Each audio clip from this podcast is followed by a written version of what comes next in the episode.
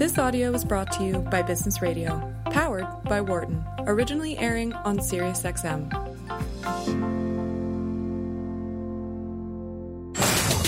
You're listening to Dollars and Change on Business Radio, powered by the Wharton School.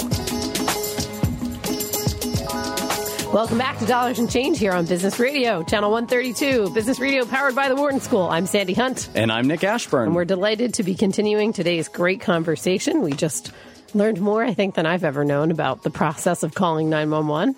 Right. And thinking about that as a business model.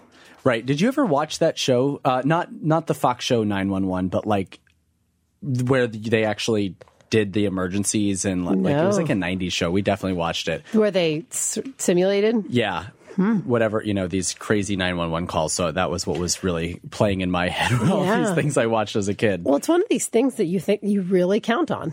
It is like a societal for sure. safety net that you know you really count on being able to call 911 in an emergency situation. And with you know the fact that so much healthcare is driven by public markets and sort of shifting and changing and you know urgent cares weren't a thing a decade ago now they're on every block you know how how is that impacting the 911 yeah. emergency you know call services and call center? And it's it's great information to know. And um, people are making those decisions in a, you know a very extreme place when they're making that phone call most of the time. I would guess so.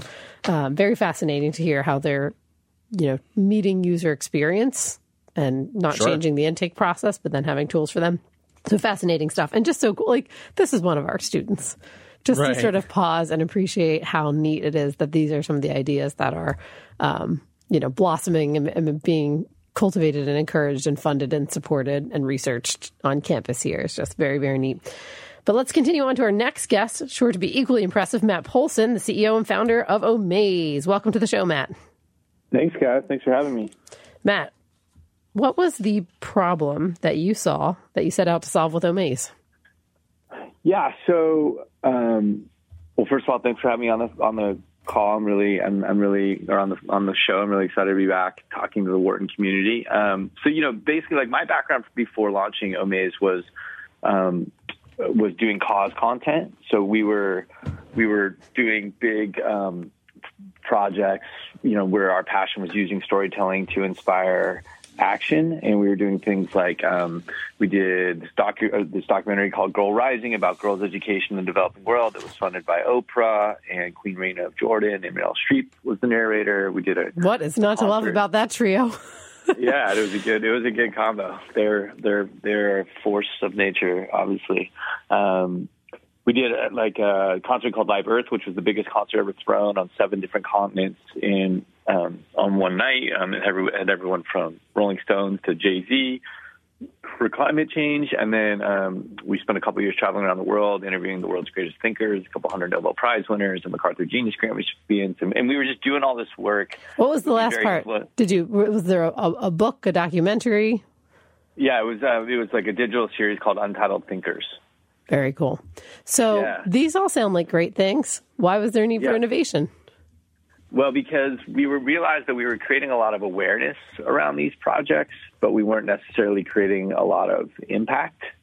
And that was kind of endemic to the cause space as a whole, you know. And so that's what. So people were watching that that video about uh, girls under you know underserved education for girls, but not voting because of it, donating to it, taking action. That's right. That's right. There wasn't, you know, um, you think about like inconvenient truth you know that was kind of the paragon of like a con- cause content movement, right? Mm-hmm. But there was no call, like you watched the movie and there was no call to action. There was no like mostly because it's like it. really cynical, and we go, "Is it too late? Is there anything we can do?" right, right. Fair right. question. Like it was more about like this is what's wrong, what's wrong versus right. this is what we can do. You know, um, and so and that was just that was that was in many ways the kind of the kind of content you know, a lot of the charitable fundraising content, if you remember back even a decade ago, but certainly two decades ago, was very much like, here's these emaciated children in a village with flies on mm-hmm. their face, like help them, mm-hmm. you know, like rather than here's these, young children who are yes are in difficult conditions but like look what they can do with a little bit of help you know and look what they can like look what they can go on and do like what girl rising did a great job of you know it really showed that girls education is the number one investment you can make in terms of you know creating economic growth especially in the developing world but again they're like and, and, and Girl Rising was a, a better example of this, but but a lot of these things just didn't have actions on the other end, right? And so um, that's why we went to I went to business. That's why I went to Wharton was to, you know, kind of surround myself with people smarter than me and learn new ways of thinking. I had never even that's the way Excel I feel every day before. too here. yeah, yeah. I had never even opened Excel. Thanks, before Sandi. to Wharton. Yeah. They let you in without basic knowledge of Excel. They must have snuck take a in, math Matt. test. Excellent. Yeah, they made me take a math test. They literally made me like once I got in, it was conditional upon taking like to show my quantitative Yeah, there's a there's also a preterm like math boot camp for for students. do that too. There you go. Yeah. But it worked because Yeah. now you've launched this incredible business. And Yeah. tell us yeah. so tell us what Omaze is. Yeah, so we raise money and awareness for charities by offering the chance to win once in a lifetime experiences. Um, we've done everything from be mentored by Michelle Obama to be in Star Wars to um, win a Lamborghini where Pope Francis hands you the keys. Whoa. What? Those are all very cool. I would like to do all those things. Um, Yeah. So, what what is the impact? The the impact gap was sort of what drove the innovation here. Yeah, This so is, you know- what we, we, yeah, what we do is rather than making it so just I guess a quick like quick story of where it started will kind of explain that and maybe be a better question or better answer to your problem question. But basically, you know, where the idea came from is we were at an event that Magic Johnson was hosting for the Boys and Girls Club where he was auctioning off the chance to play basketball with him and go to a Lakers game. But it was one of those things that was only available to the high net worth individuals sitting in the room, and we were in the room, but not high net worth individuals. You know, we were. We were That's got to be a bit of a bummer at a silent yeah, auction. We the, yeah, that's right. We were the guys who get invited like last minute to fill the table. there you go. You know, and and so we sat there and we watched as the auction went up to fifteen thousand dollars, and we couldn't afford to participate. But Magic Johnson is our childhood hero. Like, there's nothing, even to this day, we'd rather do than play basketball with Magic. And so when we were driving home that night, we said, you know, if we made this available to everybody online for the chance to win, you could raise so much more money, uh, put up a whole new donor base, raise more awareness for the charity. So is this Um, finding and so that- all sorts of, of Magic Johnson fans and saying, if you donate ten bucks, you got a chance to win? right. That's that's exactly right. That's exactly right. And so, yeah, and so and we've done that. We've now we've now raised um, almost 170 million dollars for charity. Um, we've um, you know we've uh, and we on these campaigns rather than like at an auction where someone pays 25 or 50 thousand, we've had some where you know we when we did go to the finale of Breaking Bad that raised 40 thousand at auction. You got to ride with Bryan and Aaron in a in a RV and cook eggs with them if you guys know the show. But it, did forty thousand at auction. It did one point seven million on Omaze. I just want to remind our listeners we're talking to Matt Pohlson, who's the founder, co-founder, and CEO of um, Omaze. Yeah, and, and I want to break this down for a second. All right. Because I just went, all right, sorry, babe. I just went to my husband's organization's gala last week. And uh-huh. there was both a silent auction and then a live auction. And I hate these things. I hate them so much. I'm sorry, all nonprofits, but like, I just hate them. Michael knows I hate them too. And like, I know what they raised, and what you just described is much more than that. Now, it, they're a you know a regional Philadelphia-based nonprofit, so they're not going to have necessarily national profile. But like, woof! Like, I'd rather go, I'd rather go play basketball with Magic Johnson Well, I- than sit through another live auction. Chicken dinner live auction. exactly. So, so tell us um, that I think the the criticism that one might have outside looking in is like, um, you know, these celebrities and this company, like how much is the nonprofit really getting? And that's often what we ask at these events too. Like we're all here in Texas. I see the ice sculpture. We're eating maybe chicken and steak. How much is actually going to the cause we care about? So, to talk about some of the breakdowns that Omaze shares about the percentage of funding that's going to the organizations that are being championed. Yeah, absolutely. You know, I mean, what we care about is is more than percentages. We care about dollars raised. You know, and so we make huge investments to maximize the amount of dollars that actually end up in the charity's pocket. So you're comfortable end, spending a million dollars to get five to the charity versus Yeah, trying to exactly. shoestring it? Yeah. Okay. Yeah. So the way so the way it breaks down for us is simple. We have two we have two kind of models, right? We have um, we have our like what we call our partner, where there's a talent like a celebrity associated with the campaign, and it's their cause, and and Right. I just think I, I think I saw the Game of Thrones dragon Right, queen do this. example. That you could Yeah, you could exactly. go Dragon Queen. uh, Ka- Khaleesi. Daenerys? Yeah. Daenerys, yes. That you could go Emilia Clarke on set or something. the actual person. Yeah. Yes. Yeah. She, yeah, you can. We did one where you go on set, but we also are just doing one where you get to watch the last episode with her to benefit her charity, same you. That's um, which is great. Yeah, That's yeah. really cool. San- Sandi's eyes are lighting up. I don't watch Game of Thrones, but her eyes just lit up. Well, I'm just thinking about the outrageous ways a fan would react to the last episode, and then to be Yeah, the be you know pretty the cool. star of the show, sitting there watching them happen. like s- swear and scream and cover their eyes, or you know, what if she's a bad guy? That's on the table right now. I think Spoiler they might have to watch it with her. So, Yeah. so you take something like this, and then how does that money break down? Yeah, so let's say um, let's say it raises a million dollars, right? So basically, we have to invest two hundred and fifty thousand dollars into the the prizing, like which is just like flying people out and putting people up and all that kind of stuff. The credit card transaction fees um, off the gross, and then the biggest investment for us is content. Like we create all the content, and really the biggest is the performance marketing, right? Like if Emilia posts on her Instagram, like you know, Facebook only allows it to reach three percent of her audience or- organically, so we boost those posts and we do a bunch of different. You know, we use our data science team and our performance marketing team to really get the word out there. In addition to what we do on PR and all that stuff, right? And so, so, so we spend two hundred. You know, to raise a million, we spend two hundred fifty thousand on marketing, pricing, um, everything that goes with that, right? The content, credit card transaction piece. And then we split, um, on these campaigns, we split the net 80 20 with the charity, right? So the charity nets 600,000 and Omaze nets uh, 150,000. So we, we always net 15% of the gross on these things. And how do you get selected as a charity? Because this is a high upside. Because it sounds like your Yeah. Omaze is shouldering a lot of the heavy lifting, right? And you think about, you know, Nick, I'm looking at you, how much work Michael had to do and his team had to do for a gala. You know, I do know how much work they had to do. so Yeah. what does it look like for an organization to be on the receiving end of this? Because six hundred thousand dollars is a significant amount Yeah, of money. so Anyway, you slice it, but how much do they have to put in to get that out? No, they don't have to put in anything. You know, so they're, they they make no investment. We absorb all the risk. Um, we have the we're full service, so we do all the content. We do all the legal registration. We do all um, everything, like all the fulfillment, all the customer service, like everything. We we take care of all of it.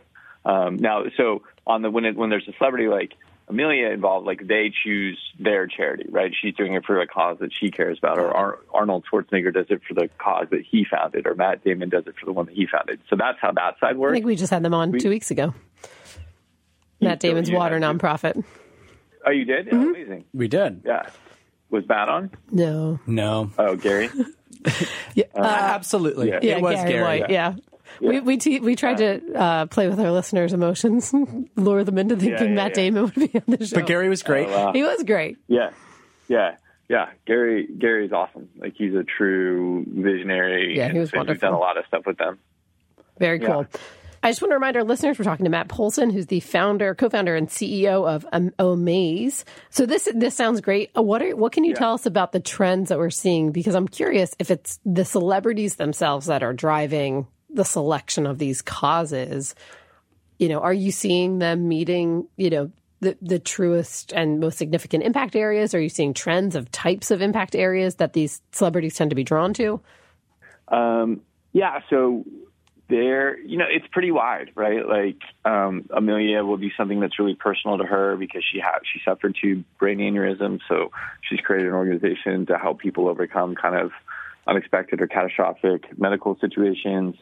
Um, Matt, you know, Matt founded Water.org because he had been on a trip with Gary and kind of seen the impact that providing wells can have on a whole system, specifically you know, on girls' education. Like it, almost the most important thing you can do for girls' education is to put a well in the community because that way the girls don't have to walk to fetch water instead of going to school. Yeah. Um, Safer and less you know, time. it's uh, yeah, exactly. Bono is very passionate about RED, which is provides life saving AIDS medication to um, you know people throughout the developing world. Jon Stewart um, is really passionate about veterans and autism because one of his um, collaborators, longtime collaborators, Robert Smigel, has an autistic um, child, and he's been really supportive of them. So it's you know it's really they're kind of all all over. Yeah, you know, and sound also, very driven by their their personal journey. We sometimes forget these people are people, um, but they have yeah, stories exactly. and families yeah. and you know origins they're just, and they're just normal people with crazy jobs.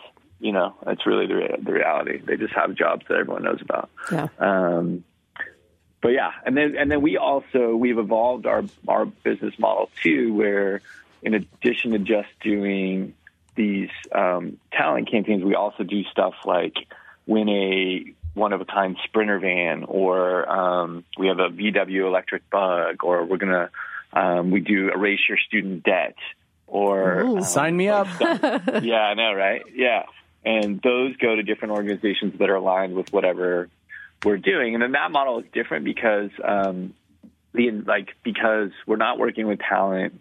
Um, and because we're making such big investments, like if we do like win a, you know, right now we have a win a um, uh, Lamborghini Huracan, right? It's a four hundred thousand dollar car. So if this, if something like that raises a million dollars, you have a much bigger investment in pricing, right? So if it's a million dollars, the marketing because it's more expensive to market without um, without the talent and and because we're buying a car and also covering the taxes for the winter and the shipping and all that, um, that typically costs about seven hundred thousand in marketing and pricing and credit card transactions. So there's three hundred thousand left, and then one hundred fifty thousand goes to the charity, and one hundred fifty thousand goes to Omaze. But in those situations, the charities like it even better because they literally have to do nothing. They don't have to talk to talent. They don't. They literally like don't have to activate their list. We're literally just sending them checks. Got it. Yeah, one hundred fifty thousand dollar check isn't a isn't a bad thing for any any nonprofit exactly. to receive. Yeah.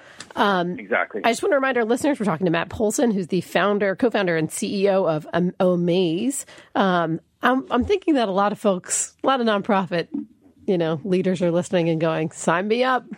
this sounds great, yeah. but if I'm not the yeah you know, preferred charity of Emilia Clarke or Magic Johnson or, you know, any of the number of great folks you mentioned and others, you know, how can I learn from this? What can I do? So what advice would you have, Matt? You've seen the the realities of nonprofit fundraising. Nick has painted a picture for us of what it can look like on a Friday night. What advice yeah. do you have for nonprofit leaders who are thinking about innovating and maximizing their fundraising strategies?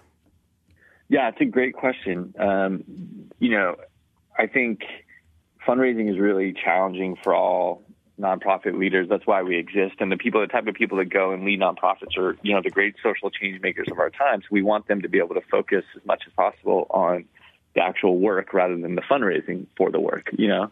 Um, and so I think where some nonprofits go, can go wrong is they rely on those really high end donors and those auctions um, as one form of fundraising. It can be fine. It can be powerful in one, and there's some that do it really well. But but the problem is, is you know, you're reliant so much on who's in the room, and and also if you just have high end donors and you don't have a larger base, then you know the volatility of your fundraising can just be very scary. Um, so what I would encourage them is just like just to understand that there's a lot of other options out there besides what's been done for so long that are can be like you know as Nick said can be very time intensive and um, and not necessarily great for anyone involved. Um, so they can reach out to us because we are on the own side being able to help other nonprofits. So they can they can totally reach out to Omaze. We love you at Omaze. But outside of Omaze, um, I think it's important to really focus on storytelling and really understand like have a digital strategy around that so that when you when someone does give to you, you really articulate to them what that impact was and who's on the other side of that and what that looks like. Because that's what people will connect to over time. They'll want to continue to to see themselves empower another person, um, provide them opportunities, provide them resources. Like that's what gets people excited. So you have to invest in telling that story back to your donors, um, and then you know recognize that there's a lot of new worlds out there in terms of ways to fundraise. Obviously, crowdfunding is enormous. Um, there's ways to empower your donor base like that. There's a lot of brands, you know, that understand that they need to use their resources for good, so they can go to them and, and look for partnerships there um, as another source of fundraising. Um, and then, and and then, you know, and then other platforms like us are kind of the ways to do it. So, Matt, I wanted to ask you just a little bit about your journey as an entrepreneur um, and, and sort of lessons for our, our listeners. You know, we had you on the show, I think, August of 2014. So, you know, going Wow. on five years ago. Yeah, that's You guys have existed since, I think, Wow. 2012. So we got you kind of early. And it did. sounds like you've, you know, 170 million dollars raised in the last several years. You know, what are some of the big lessons learned that you, you know, would want other, you know, listeners who might be entrepreneurs to to be sure that they keep in mind?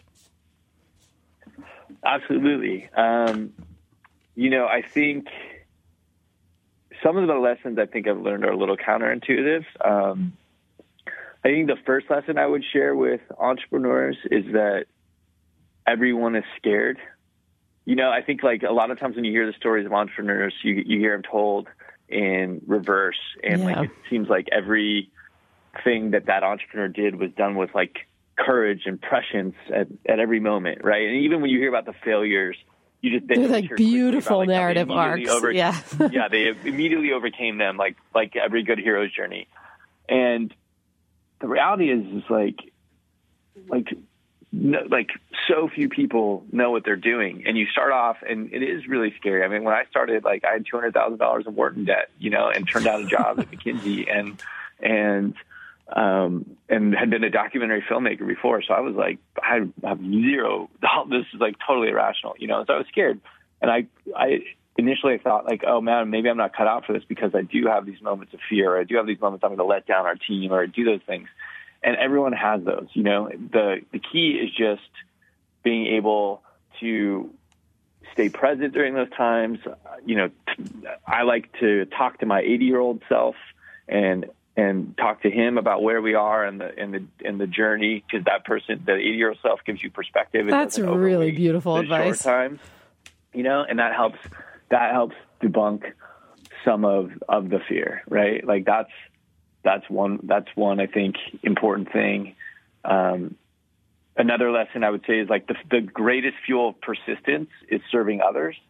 You know, so if you if you reorient what you're doing around how this is going to serve others, how like whether it, you know that's not to say you have to be a social impact business or anything like that, but like that you know even if it's going to serve the the people on your team or their families or whatever it is, but that will give you like when you're when you're thinking about something beyond yourself, when you hit those hard times, it actually gives you a sense of strength that I think is a much deeper reservoir than when you are just doing it about you, you know, and, and part of being an entrepreneur is like there's self actualization and inevitably a little bit of ego that you that you even think that you can do something as crazy as entrepreneurship. But um, the more you can like dedicate your time to others, the more you can think about who this is going to serve. And it's totally fine to want to make money and do all those things. I'm not saying that, but it just it gives you a, another level of strength. Um, and then the last thing I would just say is like gratitude is your best friend. Like practice gratitude. Like I've had, I remember like when we were first going out, there was a day where I found out that in the same day that like our main funder was going to pull out, our main campaign that we had that we thought was going to break us through, and we al- already out of cash, was going to um, like the the talent decided to no longer do it with us, and I remember like being like, oh my god, this is over, this is done, and someone gave me advice. He was like, write down tonight like five things you're grateful for. I was like, I'm grateful for nothing today. Like, this is the worst day ever, you know. But um, but what it does is reframe Uh, Yep. that, right? Like it Yep. says, okay, I'm grateful that I found out that that the investor might pull out. Well, I still have something to do about it, right? I'm Mm-hmm. grateful that like I know who I can sub in for this talent while I do, because then it honors the experience, but then gives you a, a way to reframe and essentially grow from that. Yeah, I Those think are there the are studies things, that like- show like it, your grat- your your perspective and optimism on life increases with this exercise. They've done studies um, Yeah. where you know you've write down three things a day, or ten minutes of gratitude journaling, or you know 5 Mm-hmm. things about the person you're you know battling with at that time, and you know it actually does. You know, folks self-report that they do feel better about those situations and people when they sort of take the time to reflect on that gratitude. So that's a great example. I also love the 80-year-old self. I think it's a hard one to Yeah. do. But so, do you have any tips for our listeners? in terms of how to do that. Yeah.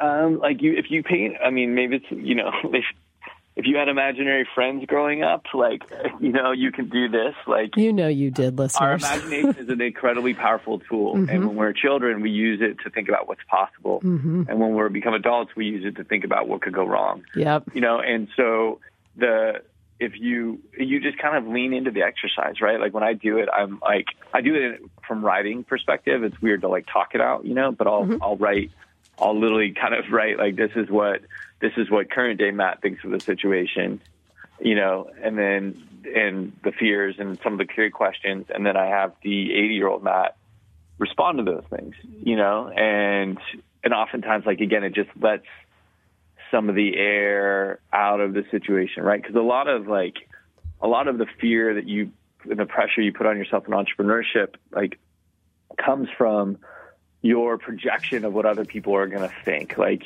it comes from your your projection of how if this falls apart, then there's this cascading effect where you know you're gonna you're gonna be on the streets when you know ten years from now, whatever. It's like it's amazing like how far people can go with that, and how far I've heard other entrepreneurs like allow that weight to hit them. Yep. And That sounds so, great. You know, when you step back a little bit from that, it, it just it it again just gives you space for the longer view. Yeah, I think that's great advice. We've only had two guests in, in my history that I can remember here on Dollars and Change really focus on the mental health and those exercises for entrepreneurs, but I don't think they can be overstated. So that's what I'm taking away from today's show the power of the imagination, in addition to the many wonderful things we learned. Thank you so much for joining us and talking to us a little bit about Omaze, and thank you, listeners, for joining us for these great conversations. If you have a question about something you heard on today's show, you can email us at businessradio at SiriusXM. Follow us at BizRadio132 We're at Wharton Social. And we want to take the time, as always, to thank our wonderful guests, to thank our program director, Patty Hall, our sound engineer, Jeff Simmons, and our producer, Matt Datz. I'm Sandi Hunt. And I'm Nick Ashburn. And you've been listening to Dollars and Change on Business Radio, powered by the Wharton School, Sirius XM, channel 132. For more guest interviews, check out our Wharton Business Radio Highlights podcast on iTunes and Google Play.